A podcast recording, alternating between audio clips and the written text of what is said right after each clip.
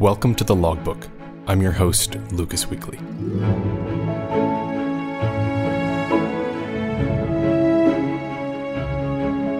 This episode is supported by you, the listeners, through Patreon. Head over to the thelogbookpodcast.com for more information. In this episode, our storyteller shares what goes into his extensive pre purchase aircraft inspections and some of the stories of what he found on the job. Have a company called Aviation Consulting Services Incorporated, but I'm more of a aircraft mechanic and flight test pilot than a consultant. So let me explain to you what I do and how I got there. I think how I really got into this occupation is when I was about 12 years old in 1954. Back then, you know, TV sets were really small and black and white, and it wasn't much fun watching them. So I used to go to the movie at least once a week, and I love boats. I used to love those pirate ships and everything. But one time I went, and John Wayne was in a picture. It was called The High and the Mighty in 1954, and it was about a four engine piston airliner flying across the Pacific Ocean from Honolulu to San Francisco, and the engines failed. One or two of the engines, I can't remember. And all the passengers were panicking, and it was kind of a life story of all the passengers. And anyway, what really impressed me, first of all, I felt so bad for all those people in the airplane. I said, man, I got to prevent this in the future. You know, this is terrible. You know, they're in the middle of the Pacific Ocean and the engines are failing on this airplane. but what really impressed me is it came in on either one or two engines. I don't remember. So anyway, it comes in for landing, and here the, the guy in the control tower, he's the mechanic, and he was a pilot, and he knows everything about airplanes, and he was telling this these shook up pilots exactly what to do to keep that engine running, and they landed safely. And I kind of said to myself, man, you know, I don't know about being a pilot, but I'd like to be a guy like that who who saves an airplane on the ground. I just, you know, I just started off trying to be a private pilot, and uh, I caught the bug. I worked as a flight instructor on the weekends for Flight Safety, which is a big company now. Back then, they weren't that big, and I saved up a, a lot of money. And I said, "Well, I'm going to quit doing this, and I'm going to move to North Carolina and go full time in aviation." So I've been living in North Carolina now for over 40 years. And I went to work for a little FBO, fixed base operator, and um, taught people how to fly and sold some airplanes for the owner of the FBO and did all this charter flying. So it wound up that I was making a lot of money for this little FBO in North Carolina. I was selling airplanes and teaching people how to fly them and taking the magneto off in the middle of the night and doing maintenance on the airplanes and so people were all wanted to buy airplanes off me because part of the deal was I keep them flying and give them good service and get them their ratings. So anyway, everything was going good except I was making way too much money. I was making more than their jet pilots that they had flying some really wealthy people we have in Pinehurst, North Carolina area down here. So they decided to cut my salary. And um, I told them, oh, I'm going to go self employed. So I continued in the pre-purchase inspection and I started off with little single engine airplanes and I wound up uh, buying some of my customers uh, twin engine airplanes like Cessna 421s and I was kind of a fleet operator for a while there with a whole bunch of airplanes. I would be checking out pilots and hiring my customers pilots and I did that for a few years until I decided to go full time into flight testing airplanes. Uh, I got my uh, rating in a citation jet, and uh, and that's what I do. I check out all size airplanes. I've checked out little Piper J3 Cubs, and I've checked out a Boeing 727. and uh, I traveled around the world to do this. Uh, I guess ten years ago. Most of my business was in Europe, and um, people would hire me to get on an airline. And as soon as I got there, it was the next day, and I was still awake, and I have to start working right away. And we go up for a flight test, and the flight test uh, for a corporate jet. Well, you know, there's all kinds of special insurance requirements. And so usually I have a crew, a contract crew that flies the airplane, and I check all the systems out and check the airplane out, have a video camera going, uh, scan all the instruments on takeoff and during the flight. And of course, the main thing is to find things wrong with the airplane. It all started off with the AOPA in 1999. They wrote an article about me, what I do. It was called uh, Buyer's Dream, Seller's Nightmare. And it was like a three page article. And it was about doing a pre buy on a Gulfstream and on a Aerostar, the piston airplane. And because of that article, it kept me busy for five full years. uh, matter of fact, I was turning away customers. Well, I have a story. I had a a Lear 31 about in, uh, the airplane was only three years old, and this was 1996. And we took off out of Sugar Land, Texas, at sea level. It was the middle of summertime, very hot.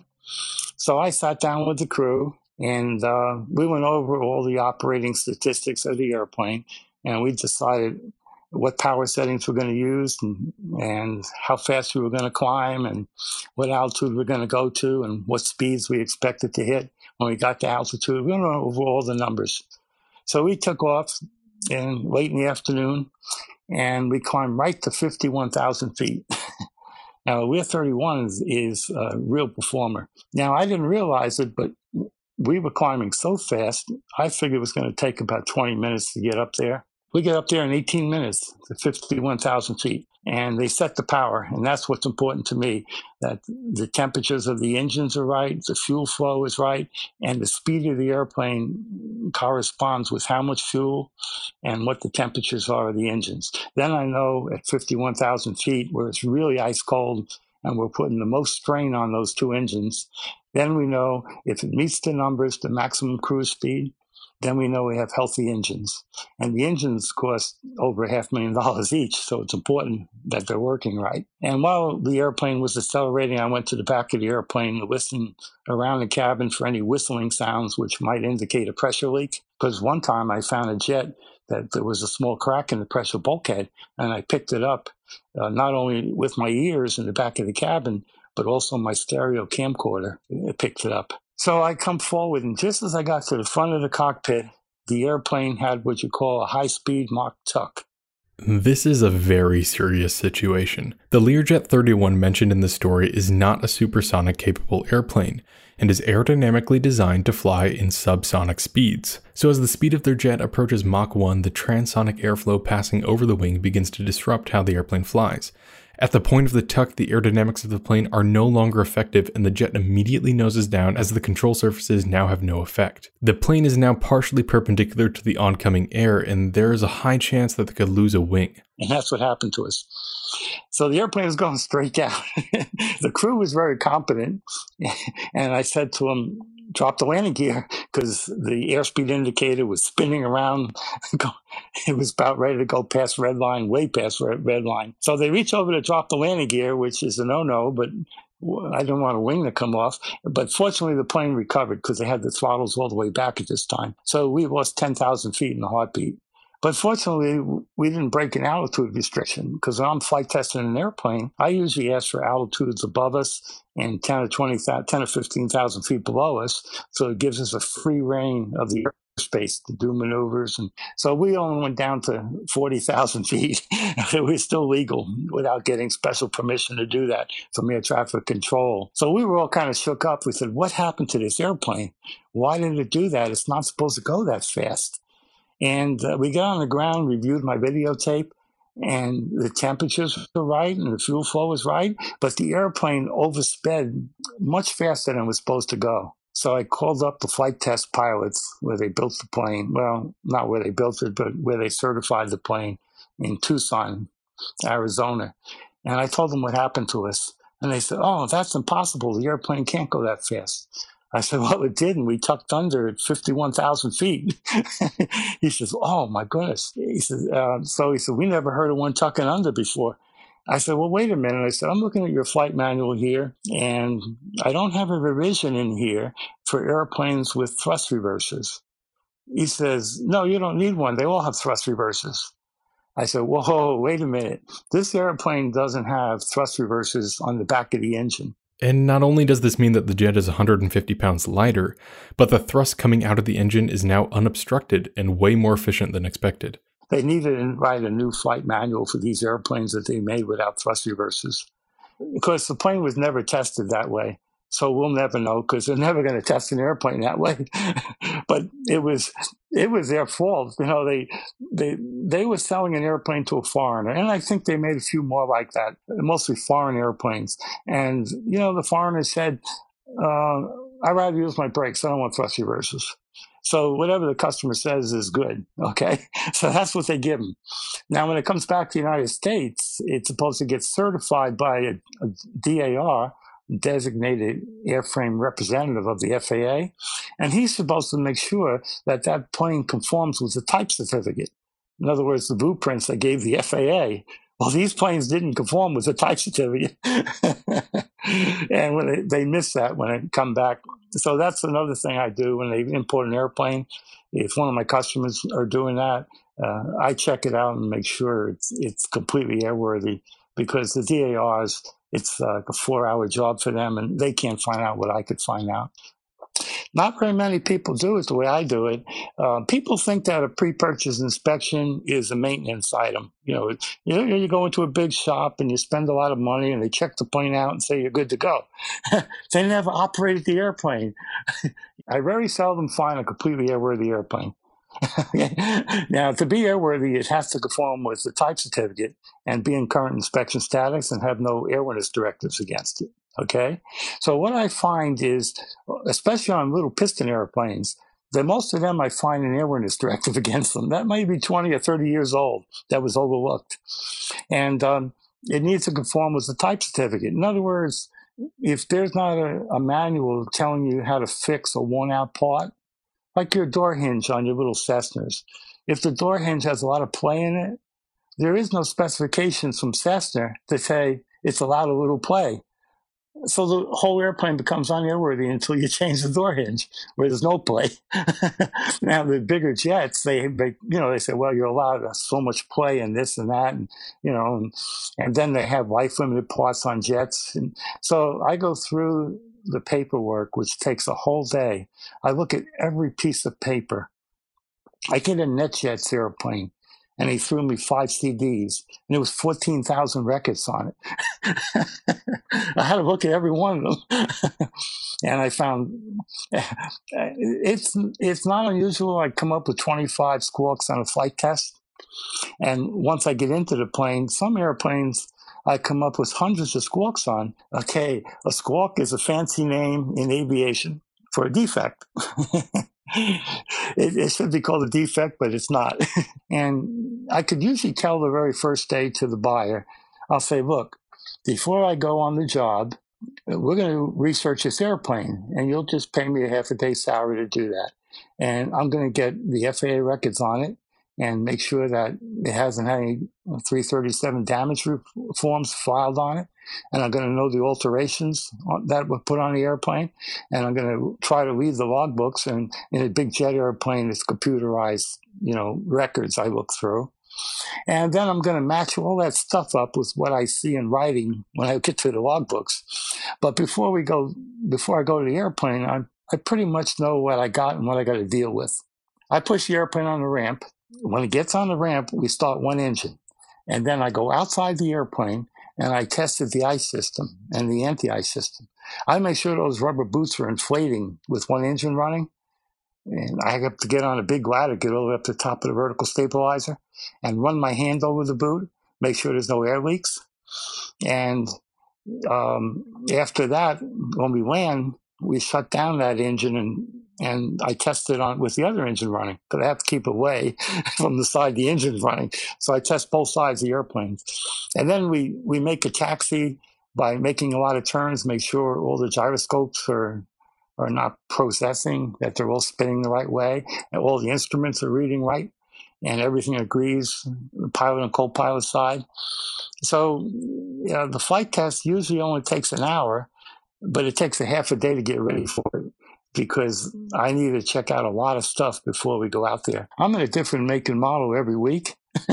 so I got to get up to speed on the equipment on that airplane because I have to test everything I could safely test in flight, which is almost everything. I got to flip every switch. And if I feel that we have some unusual vibration coming from one of the engines, I have to shut down an engine and see where the vibration is coming from, left or right. and uh, you know, it depends on the flight crew if they want to cooperate with me. If they don't want to cooperate with me, it gets expensive. Then we got to go into the engine doing a borescope inspection. There's all kinds of things. So anyway, most flight crews but are very cooperative because they never did this before. You know, they do a normal takeoff. They don't do a maximum takeoff, trying to make the numbers. You got to rotate and uh, 1950 foot. You're supposed to rotate. okay, you got to get to V1 by the time you're 3,000 foot down the runway. You, you got to get to 10,000 feet in um, nine minutes. You got to go to maximum operating altitude. What? Never been up there, 51,000 feet? I said, yeah, the reason why is because it's extremely cold up there. And the cold weather affects the skin of the airplane. And we have maximum differential pressure. And in the case of this Learjet, it was nine, over nine PSI a square inch. so you got an automobile pushing against those little windows. and when it's cold and maximum differential pressure, I could check the integrity of the airplane, even like that cracked rear bulkhead. They would have never found it at a lower altitude uh, because so cold up there, it, it made the crack expand a little bit, you know, get a little bigger crack because the metal shrunk, you know, whatever. I try not to be pilot in command because the owner of the airplane, uh, he's insured on it if anything happens. And um, but if I have to be pilot in command, I'll, I'll fly it. But my job isn't really to fly the airplane; it's to test the airplane. So I have to have eyes every place, and I don't want to waste my time talking to air traffic control Matter of fact, um, uh, I usually try to make a flight plan to get someplace where we don't have to talk to air traffic control because I want the plane to climb to altitude as quick as possible. And then when we come back, we have to make a coupled instrument approach because what are we paying for? We're paying for the autopilot. We're not paying for the guy flying the airplane. So I don't care how good the guy flies the airplane. I, I'm worried about how good the autopilot flies the airplane. So we intercept the ILS 20 miles out, maybe, gives us plenty of time to test it out. We make sure all the proper notifications are flashing and the audios are coming up. Then when the plane gets back into the hangar, now the flight test went well, and maybe I had 20 squawks, and maybe one squawk was worth $50,000 on a big airplane. So right away, I get buyer, buyer and seller together to say who's going to pay for this fifty thousand dollar score. Then if the seller says I'll pay for it, no problem. if the buyer says I'm not buying that plane unless he pays for it, I might just be going home that same day. he might not want to buy this airplane. And so I found out something in the very first day that it would take mechanics about three days to find out. Then the other thing is, it gets back in the hangar, I top the fuel tanks off and look for leaks because sitting in a hangar overnight, if a fuel cell or any of the sealant is bad on a wet wing, it'll leak overnight with all that pressure of all that fuel in the tanks. And then I, overnight in the motel room, I'm a busy guy going through logbooks and records and everything. And then when I get back out to the airplane, now I know where repairs have been made, and um, I can check those repairs and make sure they've held up over the years. So I'll start taking off inspection plates and I look for corrosion. One of the main places to look for corrosion, if if it's a big airplane that has a flushing potty, they put a blue chemical in the potty. It cuts the smell. the only problem is very corrosive, and if the chemical got spilt onto the airframe, I saw an, I did an airplane one time. It caused two hundred thousand dollars worth of damage from the potty spill, just because it corroded, you know, some structure in the airplane. So we, we couldn't buy the airplane. Actually, they had to scrap the airplane, even though it was a pretty nice airplane, but they didn't want to spend that much money to fix it. Uh, the important thing, too, about corrosion, that's hard to find corrosion. But the important thing is to see where the airplane has been owned. If it's owned any place in Florida, it's bad news. Uh, the East Coast here, about 50 miles inland from the Atlantic Ocean, and the West Coast, uh, probably about 15 or 20 miles in from the Pacific Ocean. If it's been based there for many years, I'm going to do a different kind of corrosion inspection. I'm really going to get into things because I'm suspecting to find corrosion. And that could make the plane worthless. Uh, it costs so much to to fix some of this stuff, you know, the, these formers and stringers. And, and then I look around the entrance doors and the windows because those are places where when the plane is sitting in the rain, when it's flying, it's usually not a problem because the plane is pressurized. And the, if there's any leaks, it's blowing out into the atmosphere. It's not sucking in. Uh, but unpressurized airplanes, especially sitting in the rain, uh, they could be leaking some water and the water drips down in the fuselage where there's a lot of dust and all kinds of junk down there from over the years. And that turns the water into acid and that starts etching away on the aluminum. And if it's a, a modern airplane, it's made of um, plastic. no, not really plastic, as you know, but composite materials. So I have a little sounding hammer. Matter of fact, I used to uh, do surveys on yachts. I used a big hammer. well, here I got a little hammer for airplanes, and I tap out the composite materials. And if I hear a hollow sound, I know it's delaminating. And for instance, on a Citation jet, one of the flaps on the left and right side, there's two of them, just one of them is worth about $40,000. And if it's delaminating, it's a very expensive fix. And if it can be fixed, it might need to buy a new flap. So there, there is so much to this that people don't understand. You know, it's not just a maintenance task. It should start off as an op- operational test and a log, and actually should start off with a record review. But being that if an engine's not running right, we probably can't buy the airplane. So I start off with an operational test at high altitude, and then then I get into the actual log books and make sure that what was sent to me in my home study, you know, my before I went to the plane, make sure that agrees with the entries in the logbooks and uh, kind of shake hands with the airplane. You know, I, I, pull the wings up and down in a static condition. One time I heard something thumping and I took off an inspection plate. It was, there's uh, eight bolts that hold the wing on. I took off an inspection plate and the head of one of the bolts fell out on the ground. so, you know, it's those kind of things happen. People never check them. You know, you don't see a mechanic going around and shaking the, vertical and horizontal stabilizers lifting for unusual noises because it's not on the checklist anyplace. But I know from experience, these old airplanes, they do wear out. And a lot of times you'll hear unusual noises. And I found a Beech Baron that was made wrong at the factory. And fortunately, I found it 20 years later because there was so much wear on the horizontal stabilizer attaching points because they didn't put a shim in there that it could have failed any time. Um, there was a big company in Portland, Oregon, and the plane checked out real good on the flight test. It was only 10 squawks, and it was checking out real good on the ground. And all of a sudden, the record said that all the turbine components were changed at overhaul time, which was only 2,000 hours ago. So it had another 1,600 hours before they had to overhaul the engine. And that's what the buyer was counting on. And then all of a sudden, I noticed a document for one part was missing. And it said in the computer report and it said in the logbook sign off that it had zero time components. But yet I didn't have the birth certificate for one of the turbine wheels. And it was going to expire in 400 hours from now. And in order to get to it, you have to take the whole engine apart.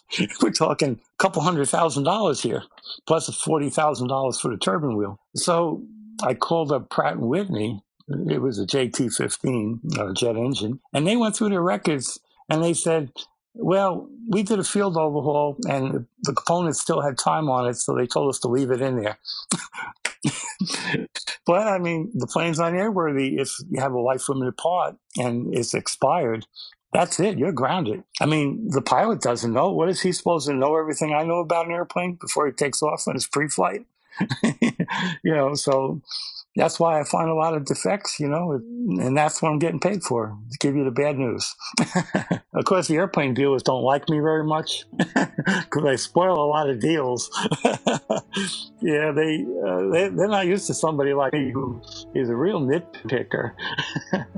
you know, they like to deal with like to deal with pilots. You know, pilot comes and says, "Oh man, I'm going to get a job flying this jet or flying this turboprop or flying this uh, Cirrus." But anyway, the pilots, you know, they're, they're giving the buyer all the good news. Oh man, this is quite, oh wow, what an airplane. you know, but the fact is, they haven't been through the school of hard knocks like I have. You know, I have so many airplanes canned to my computer that it, the job gets easier every week because I look up the defects of the same make and model I did, and automatically I put that on my squawk list and just check it off to make sure when I get to the airplane that it's not broken on that airplane I'm doing. and every every airplane every airplane's different. You know, we have new generation airplanes now. We have the same old engines in most cases, but we have different airframes, and they're all made out of composite and everything. So uh, I'm like a doctor. I'm I'm studying all the time.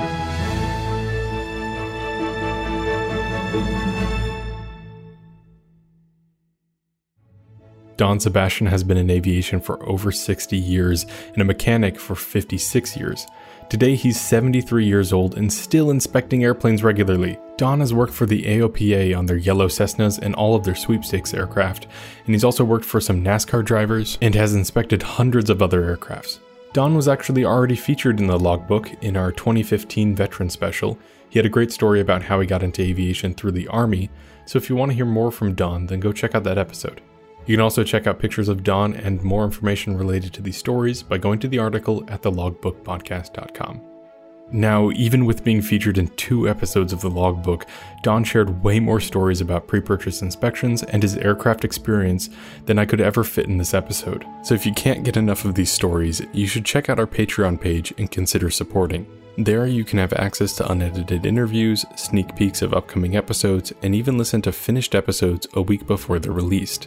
This podcast isn't free to produce, and your support over on Patreon is what makes this show possible and ad free. Please consider supporting us. Any amount is helpful, even $1 per episode can help make the show better. You can check out our Patreon page by going to patreon.com slash the logbook podcast or by clicking on the orange banner in our website.